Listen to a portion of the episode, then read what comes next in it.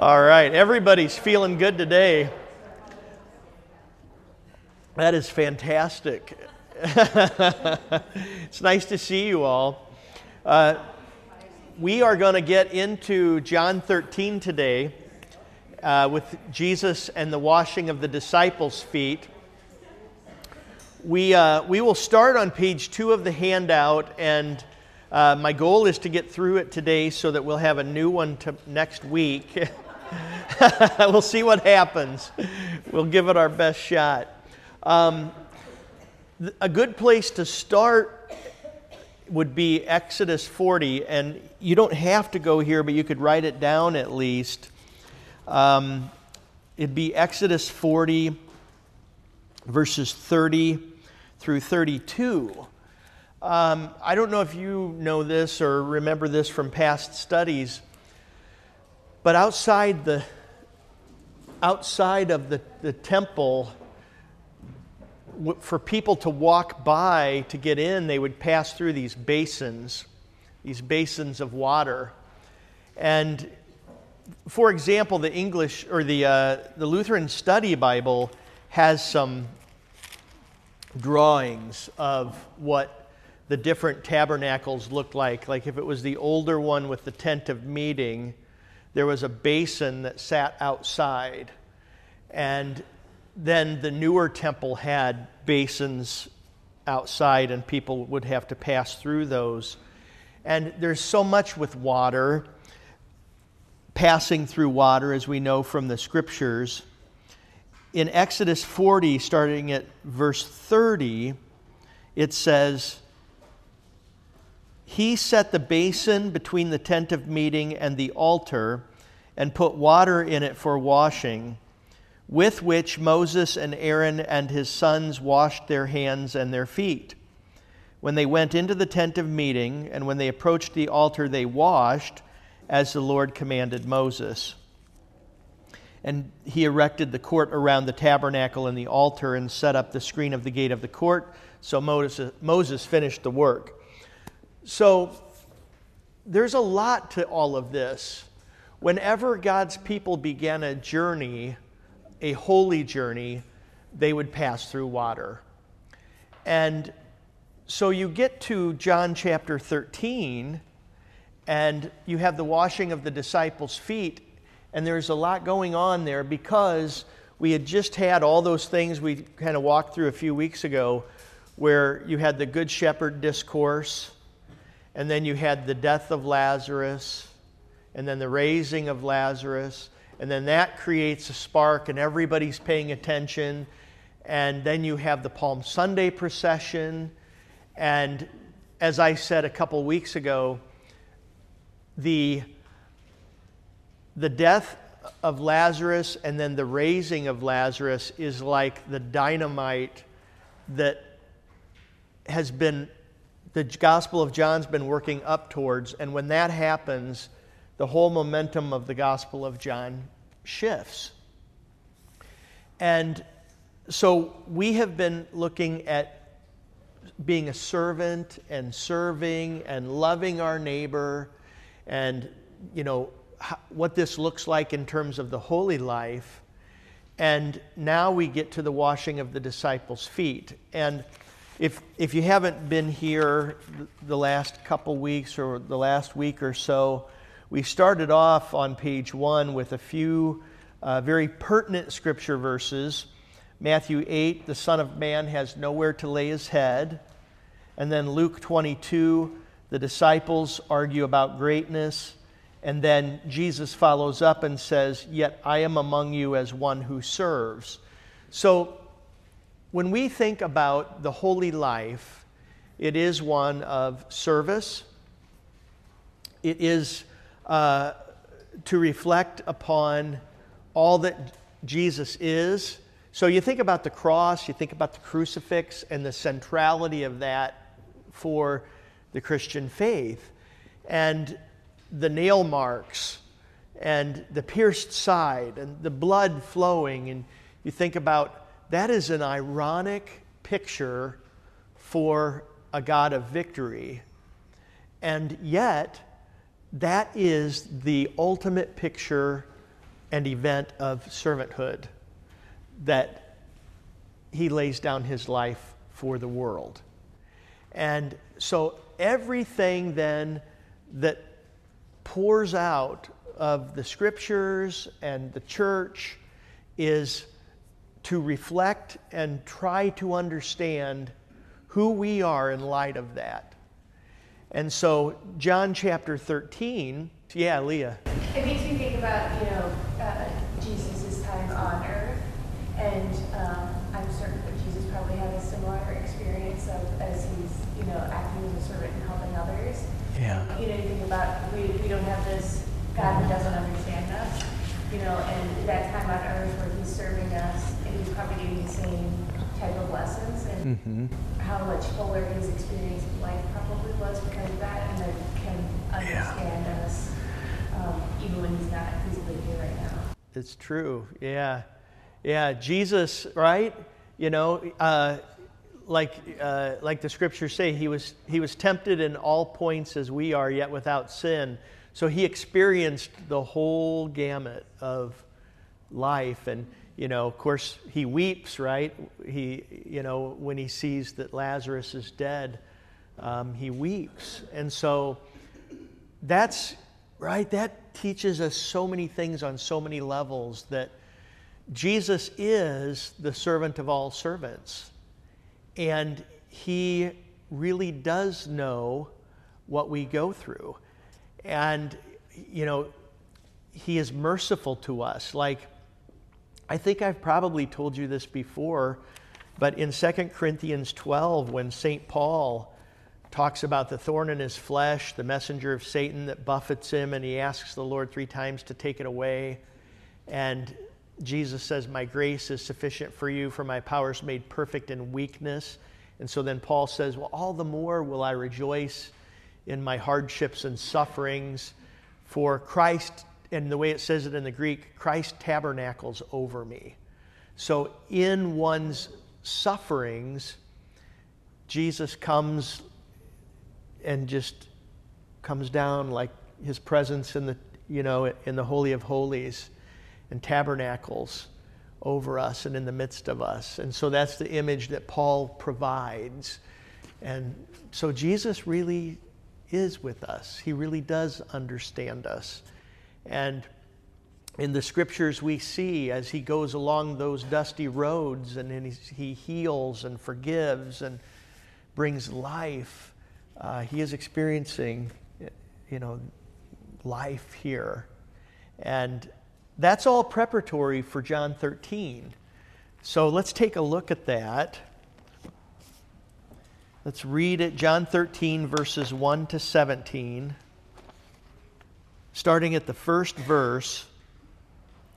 Now, before the feast of the Passover, when Jesus knew that his hour had come to depart out of this world to the Father, having loved his own who are in the world, he loved them to the end.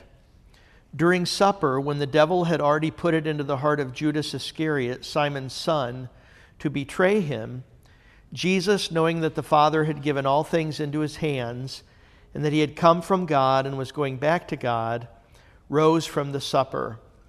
He laid aside his outer garments, and taking a towel, tied it around his waist. Then he poured water into a basin and began to wash the disciples' feet and to wipe them with the towel that was wrapped around him. He came to Simon Peter, who said to him, Lord, do you wash my feet?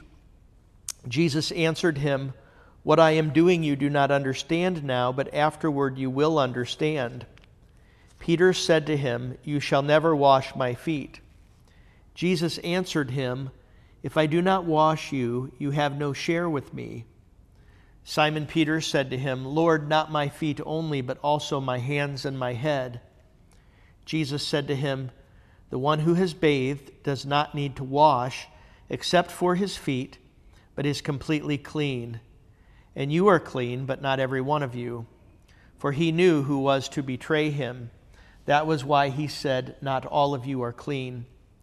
When he had washed their feet and put on his outer garments and resumed his place, he said to them, Do you understand what I have done to you? You call me teacher and Lord, and you are right, for so I am. If I, then, your Lord and teacher, have washed your feet, you also ought to wash one another's feet. For I have given you an example that you also should do as I have done to you. Truly, truly, I say to you, a servant is not greater than his master, nor is a messenger greater than the one who sent him. If you know these things, blessed are you if you do them. And there's the text. So, why does Jesus wash the feet of his disciples? Well, one is the meaning of the cross. That's the first thing. And the second thing is, which goes along with the first, is Jesus' voluntary service and humiliation. And so Jesus is the pattern for life. And there is a history of foot washing.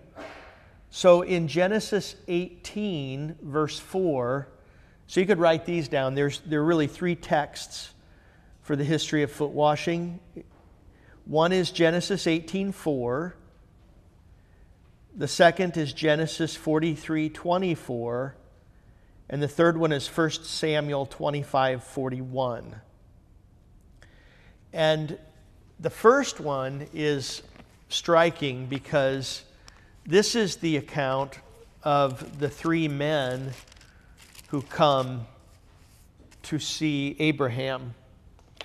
And it's, it's where the Lord, and it says, it starts off by saying, And the Lord appeared to Abraham by the oaks of Mamre as he sat at the door of his tent in the heat of the day. He lifted up his eyes and looked, and behold, three men were standing in front of him. When he saw them, he ran from the tent door to meet them and bowed himself to the earth and said, O Lord, if I have found favor in your sight, do not pass by your servant. Let a little water be brought and wash your feet and rest yourselves under the tree while I bring a morsel of bread that you may refresh yourselves, and after that you may pass on, since you have come to your servant. So there's this general picture of it's what you do when you journey in the ancient world. You know, it's hard to walk that long, and with the shoes or the sandals that you had, if you had shoes or sandals. Uh, so there's that practical aspect. But then when you look at Genesis 18, notice he refers to the three men as Lord, yet it's three men. So you wonder, like, is this the Trinity? And in, in teaching, I think it is the Trinity coming to visit Abraham. And he gives them some water. Now, notice he gives them water to wash their feet. Typically, the most menial servant would be the one to wash feet. Uh, it wouldn't even be a normal servant who would serve at the table. It would be usually a non Jewish person that was a menial servant that would wash the, the feet of the guests, which is interesting. But there are not three, there's only one. What's that? When you said Father, Son, and Holy Spirit, three men. Three men. There's only one God. You, is that what you mean? Like there's only one God, but there's three men? No. How can there be three men when there is only one God? Well, I, I, my thought is just persons of the Trinity Father, Son, Holy Spirit, and how that kind of shakes out. I'd rather think three angels. You would rather think three angels? Well, that's yeah, I mean, I had to look and see what Luther has to say. I thought he said that he thought they were the Holy Trinity, but yeah, but I could check on that and see. But, you know, so yeah, but good point though. I mean, you know, in the Old Testament, you're dealing with shadows. And so, you know, what exactly is going on? Not really sure. But in uh, 1 Samuel 25, verse 41, you see the example to wash the feet of their masters belong to the duty of slaves. But then, when we look on into this text, in verse 4, he rose from supper. He laid aside his outer garments and taking a towel, tied it around his waist.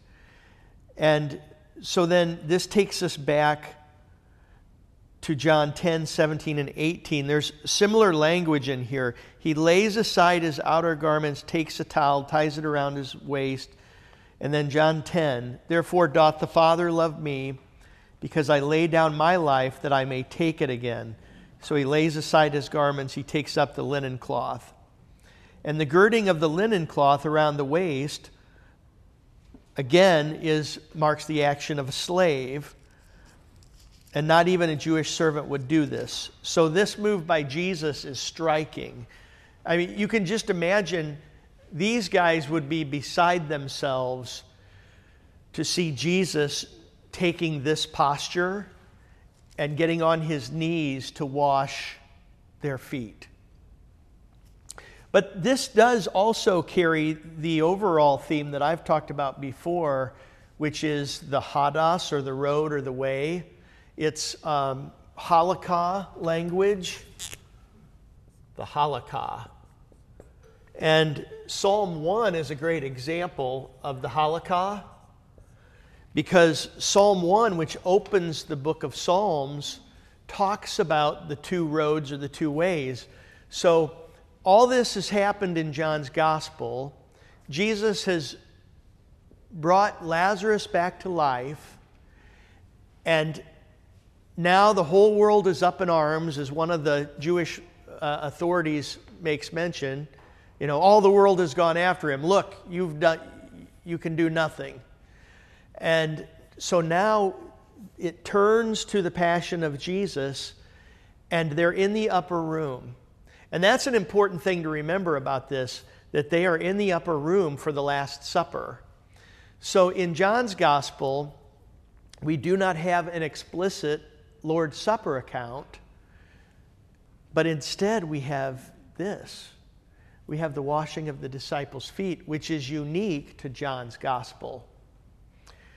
And Psalm 1, if you want to just take a quick gander, it's a beautiful psalm. It lays out the beginning of the temple's prayer book. It's a short psalm. So here's your Greek word, hodos, for road or way. And let's just read this real quickly. Blessed is the man who walks not in the counsel of the wicked, nor stands in the way of sinners, nor sits in the seat of scoffers. But his delight is in the law of the Lord, and on his law he meditates day and night. He is like a tree planted by streams of water that yields its fruit in its season, and its leaf does not wither in all that he does, he prospers. So, in just those first three verses, this is verses 1 through 3 would be the, the road of righteousness, the holy road. Then, starting in verse 4, the wicked are not so, but are like chaff that the wind drives away. Therefore, the wicked will not stand in the judgment, nor sinners in the congregation of the righteous. So now that's the wicked. So verses 4 and 5 would be the road of, of wickedness. So two roads. And then the final verse For the Lord knows the way of the righteous, but the way of the wicked will perish. That's a summary verse to end the psalm. So, verse 6 says, Hey, there are two roads. Which is your road? The way of the road of the righteous.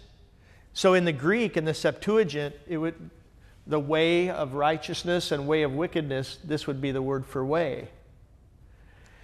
And this I can't help but think is leading us up to then John's gospel and the foot washing. Because, in essence, what Jesus is doing is he's summing up all of the Old Testament in this action. He's saying, You're going to journey, you're going to walk, you are my disciples, you're here in the upper room with me. I'm giving you the Last Supper, right? The Lord's Supper. And you, are, you have been with me all this time from the beginning to the end. And now, after my passion, your feet will have been sanctified, and now you journey along this holy road that I have paved. Yes, Donna. You asked why um, Jesus washed their feet. Yeah. I think maybe was Jesus wanted uh, them, he wanted the disciples to let him touch them because he said, I'm going to be completely clean, just like in the Lord's Supper. Okay. That was his means to letting them know So through the touch, he had power to, to cleanse them, to forgive them, power to cleanse and forgive. to do their ministry. Right. Yeah. You know what? That could be because, you know, he is sanctifying them for the journey ahead, right? And blessing them. So he touches them. And Jesus often does that, right? He touches people when he heals them. So that's possibility. Yeah. Any other comments or questions while I've paused here? Okay, well, let's keep going. So then back to John. Verse 7 brings us to the mysterious nature of Jesus' action. What I am doing you do not understand now, but afterward you will understand. What do you think he means by that? I think it has to do with his passion. Like when Jesus dies on the cross, and then when he raises himself up on the third day, then things start to click. Yes. And the whole time that Jesus keeps on telling his disciples these things are going to happen, it's like they have a cloud, Yeah. they can't be lifted. But then you see in Acts, like the cloud does lift after his passion, and it's like they didn't know what to do. Yeah. The whole time thinking, how are these bumbling disciples going to do what Jesus wants them to do because they don't seem to ever understand. Um, and this seems like yet another example of him saying, like, words. I'm not telling you to understand it now that you can, but you will, and just remember it. It's almost like he's bookmarking. Yeah. Yeah, it is. It's like he is bookmarking this whole thing for them that they will understand in time. So, very good. So, then the importance of verse 8 Peter says, You shall never wash my feet. Jesus answered, If I do not wash you, you have no share with me. You know, would you, would you say that maybe there's an allusion to baptism here somehow? I mean, it comes, right? Baptism is established by Christ's death and resurrection. And then in Matthew 28, he says, Go unto all nations, baptizing and teaching, right? So you do have that going on. There's a lot about water in the Bible because every time, whenever they begin a journey in the Old Testament, they pass through water. It's always a new, even Elisha, when he takes over the mantle from Elijah, they cross over to the west side of the, of the Jordan River, and then he crosses it again to begin to go back to the east. So, like, they, they're already on, if my memory serves me, they were already on the east side. They go to the left, they go to the west side so that Elisha can pass through again and start. So, there's something about water. And then you have this road and this way and this sense of journeying, and they're going to they're to have this, this journey. Yes? Yeah, Carol and I were just talking about that, wondering, so the road of righteousness, our feet are filthy, our, as Pastor Bruder would say, we're all roadkill. We are smelly, dirty. Yep. Yep. So you get your feet washed in the waters of baptism, which makes us clean Yes. and therefore then able to walk the road of righteousness. Yes, that is correct. Yep, it gives you the ability to walk the road of righteousness. It's, it's the cleansing of the feet by which you walk, it's the journey, it's the journey of faith. Yeah. Um, I feel like my, one of my kids asked this question before, and so you're saying that it is, the foot washing is an allusion to baptism, like how he's preparing and sanctifying. Um, do we know if the disciples were baptized by Jesus? we know that he went baptizing, we know John the Baptist went baptizing, we know Andrew was a former, you know, follower of John the Baptist. Yeah. Yeah. We don't know for sure. Yeah, we don't know for sure if they were baptized by Jesus or exactly how that came out. But, you know, we do know, like even in the book of Acts, right, that, you know, they run into people that were Christians, but they hadn't been baptized, or they, right, they hadn't received the Christian baptism. So it was there, uh, but some maybe needed to be brought to it. And so, yeah. Yeah, it's very interesting. But you know, it also connects to our, our space down in the church, too. Because as you all know, I'm sure, from the font to the altar, you have that tile that, that goes, you know, as you notice, right, as you have noticed, as the pastors have taught you, the tile underneath the pews are different tile than what's around the font and goes up and around the altar. And that tile from the font going up the middle aisle was from a Jerusalem quarry from a first century layer. So theoretically, it's possible that Jesus had walked on some of those pieces back in his day. And so the symbolism is so rich that we have a baptism, and from that font forward, now they walk with Jesus. So it's all this foot stuff going on and this cleansing. Yes. But Pastor, is not a calling the same as baptism? A calling? Yeah. Uh, what do you mean by like a calling? Like, Yeah, for instance, because she said uh, the disciples, they're not baptized. well, we, we don't know, right? Yeah. Yeah.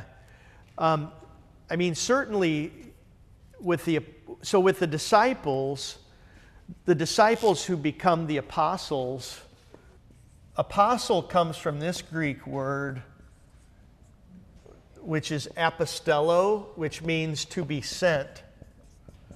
So an apostle is one who is sent out. And, you know, they differ from, like, Timothy and Titus were not apostles, they were pastors.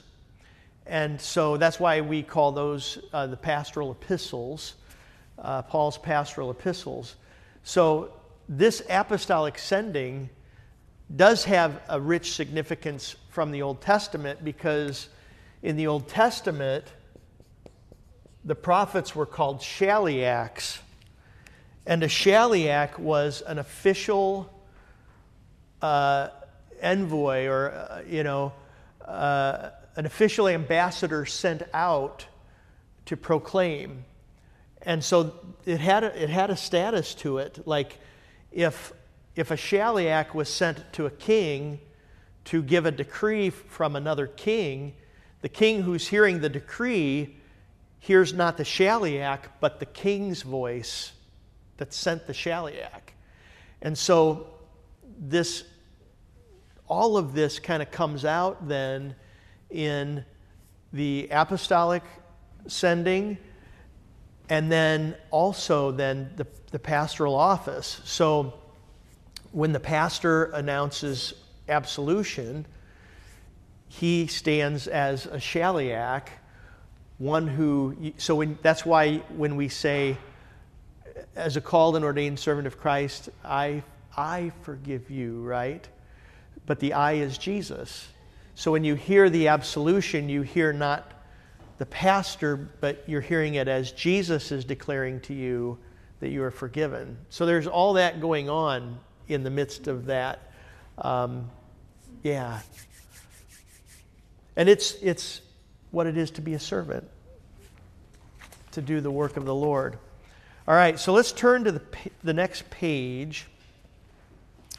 And you look at this verse 6 Luke 6:40 a disciple is not above his teacher for each one will be put in order by his teacher. And so that's us right? So we are disciples of the Lord and we are taught by Jesus how to live and how to confess. And so when you think about the foot washing the foot washing consists in mutual humility. They must also wash one another's feet. So go to 1 Timothy 5. 1 Timothy 5, verse 10. And start here, let's see. Start at verse 9 just to get a little bit of context. So this is chapter 5 is instructions for the church. So Paul is giving this to Timothy, which is for the church. And it says in verse 9, Let a widow be enrolled if she is not less than 60 years of age, having been the wife of one husband and having reputation for good works, if she has brought up children, has shown hospitality, has washed the feet of the saints, has cared for the afflicted, and has devoted herself to every good work.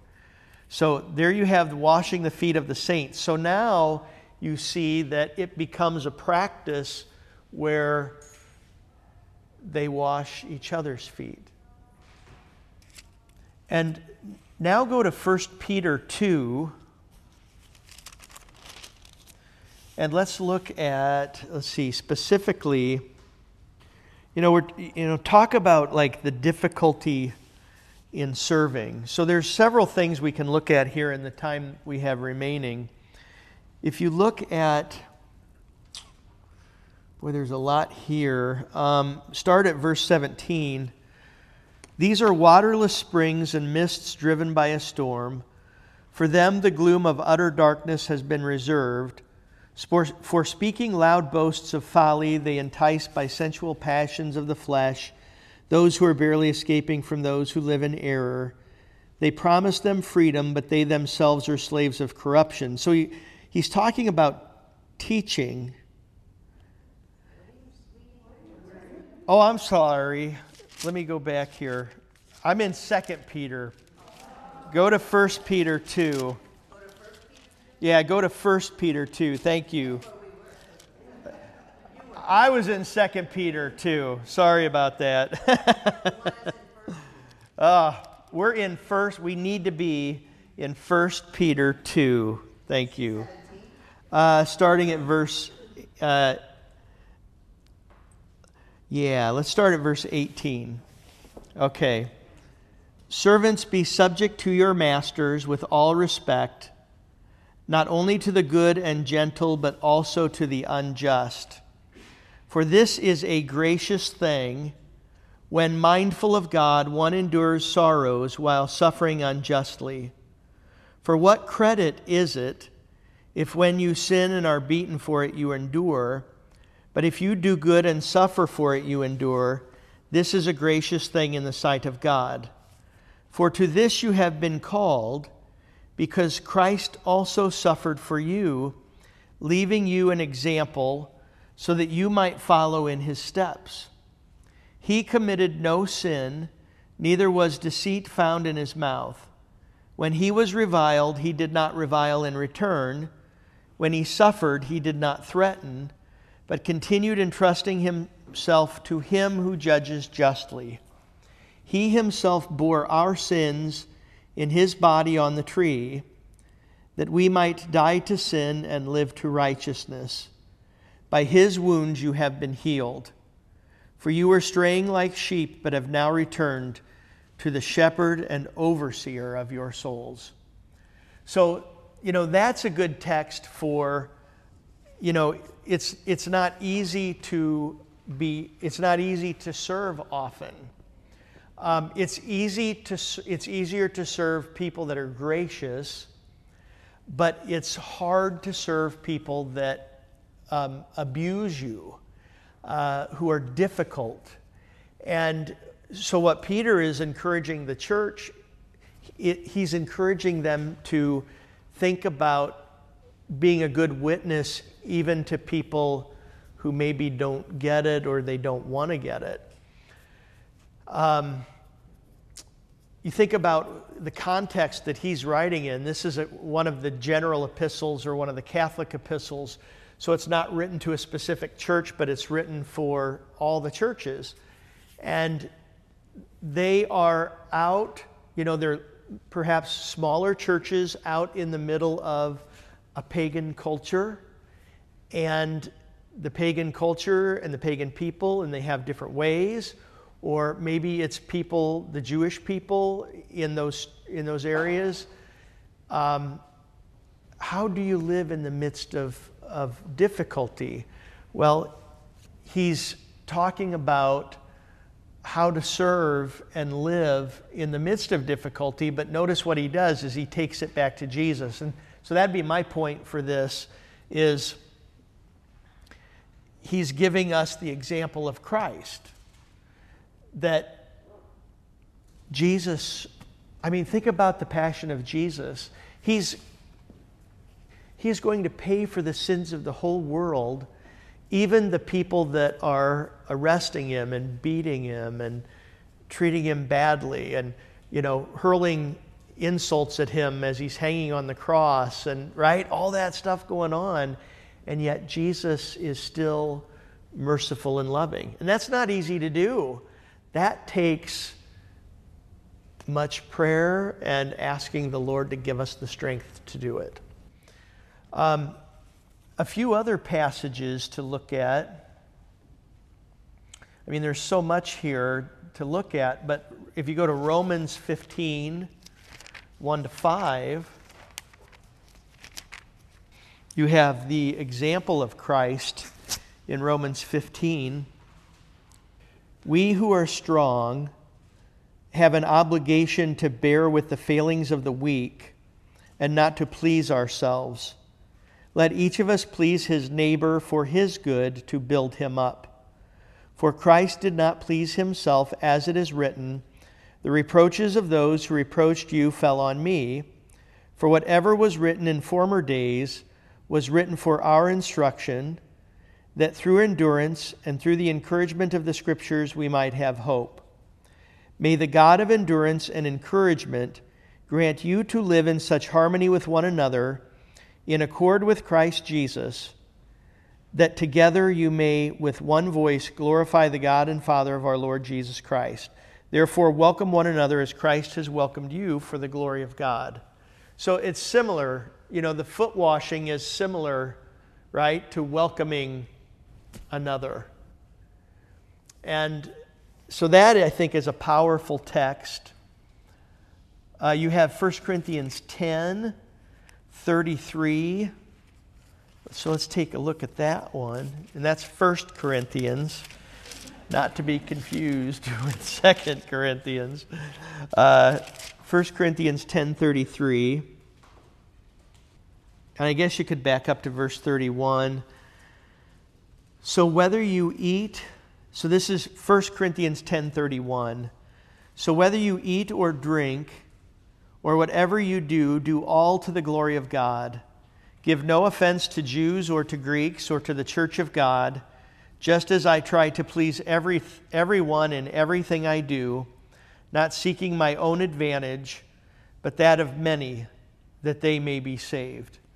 So again, it's just kind of this continual theme of, you know, don't, don't look to yourself, but it's to your neighbor. How can your neighbor be helped? And that takes a lot of faith, doesn't it?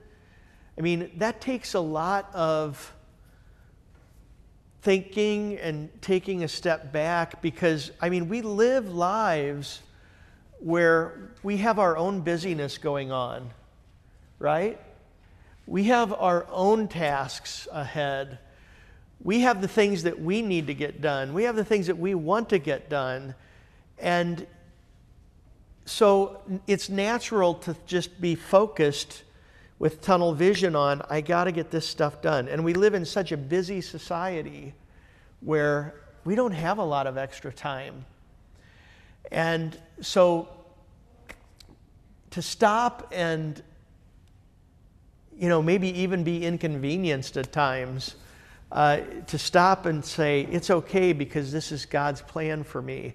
Here's a detour in my day, or here's a detour in, in what needs to be done. And I'll have to put some other things on the side, but this is important. And so if you connect it all back together, that if you see that from before the eyes, God brings your neighbor who has needs for you to help your neighbor, that neighbor needs help, but there's a blessing for you as well.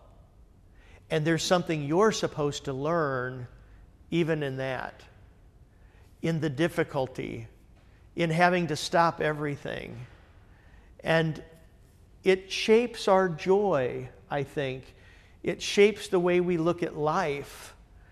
And so this, this whole notion of servanthood is, is important and helps us to grow in the faith. And this is how we grow wise. So, any questions? Yeah. I was just going to say, it's, it's faith. To me, I think of faith you know, and obedience, but it is the faith that gives us the desire to be obedient.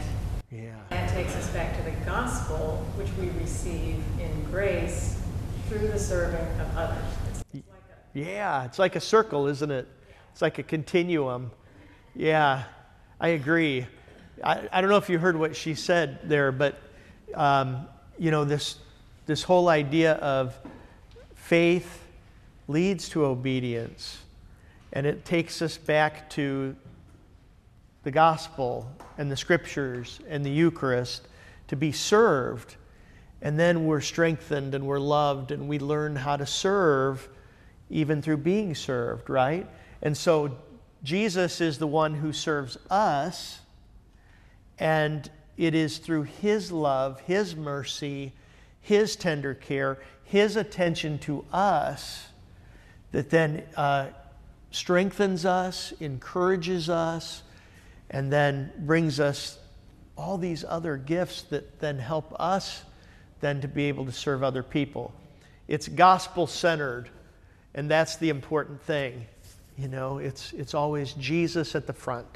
So, all right, let's go ahead and, and stop there. There's a few more scripture passages you can look at uh, on your own, and we'll, we'll continue on with a new handout next week. Um, let's go ahead and close with prayer, with a collect for the week, and then the benediction.